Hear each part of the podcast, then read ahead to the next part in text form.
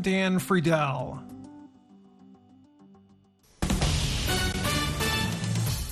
This is VOA News. I'm Tommy McNeil. Ukrainian President Volodymyr Zelensky hosts Western leaders in Kyiv as Ukraine marks 2 years since Russia's full-scale invasion. AP correspondent Rika Ann Garcia. The gathering took place as Ukrainian forces face an ammunition shortage and foreign aid hangs in the balance. Zelensky addressed his country at an airfield previously targeted by Russian paratroopers in the initial days of the conflict. Dear Ukrainian people, today we are in this symbolic place in Hostomel. It is here that Russian President Vladimir Putin wanted to win the battle for our capital, a key battle of that blitzkrieg that he had planned. Canadian Prime Minister Justin Trudeau spoke at the ceremony to express solidarity with Ukraine. Your fight is our fight. The world leaders arrived shortly after a Russian drone attacked a southern city in Ukraine, where at least one person was killed. I'm Rika Ann Garcia.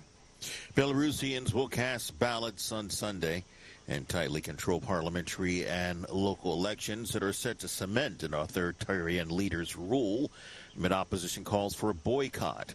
President Alexander Lukashenko has ruled Belarus with an iron hand for nearly 30 years.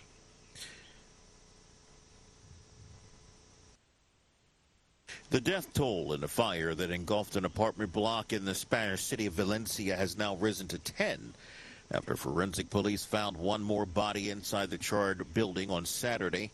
Authorities say they believe the 10 bodies found match the 10 people reported missing, but they will conduct DNA testing to confirm individual identifications. The blaze raised questions about whether construction materials caused the fire to spread so quickly. More at voanews.com. This is VOA News. The body of opposition leader Alexei Navalny, who died unexpectedly in prison 9 days ago, was handed to his mother on Saturday in the Arctic city, according to his spokeswoman, though it was unclear what will happen next to the body or for the body. Lisa Bernard produced this report.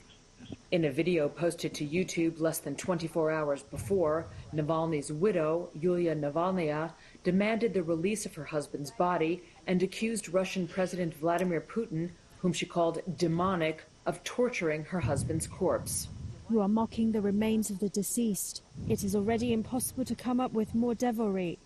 You violated every law, both human and divine. Navalny's family and supporters have accused Putin of having him killed, an accusation that the Kremlin has rejected. Navalny survived a poisoning attempt in 2020 and years of harsh treatment in prison, including long spells in solitary confinement. His team said on X on Thursday that his death certificate says he died of natural causes.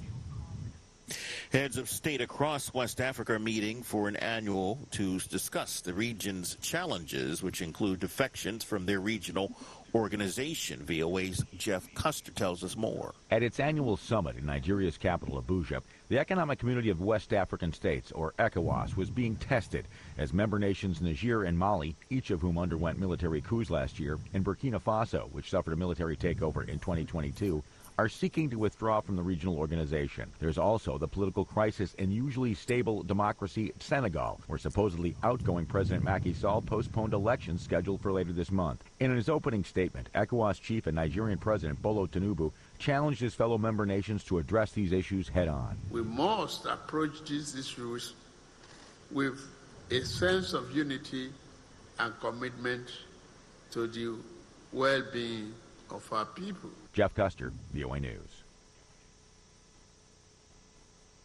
AP correspondent Jackie Quinn reports on the candidate Nikki Haley staying in the presidential race in the United States. Presidential candidate Nikki Haley says she's staying in the race regardless of the outcome of South Carolina's primary. I'm going to continue to fight. I am not going anywhere. Nikki Haley, the former governor of South Carolina, wasn't expected to win in her home state, where Donald Trump is led by wide margins in the polls. He says every primary win puts him closer to returning to the White House next year. We have it in the grasp to make America richer and safer and stronger.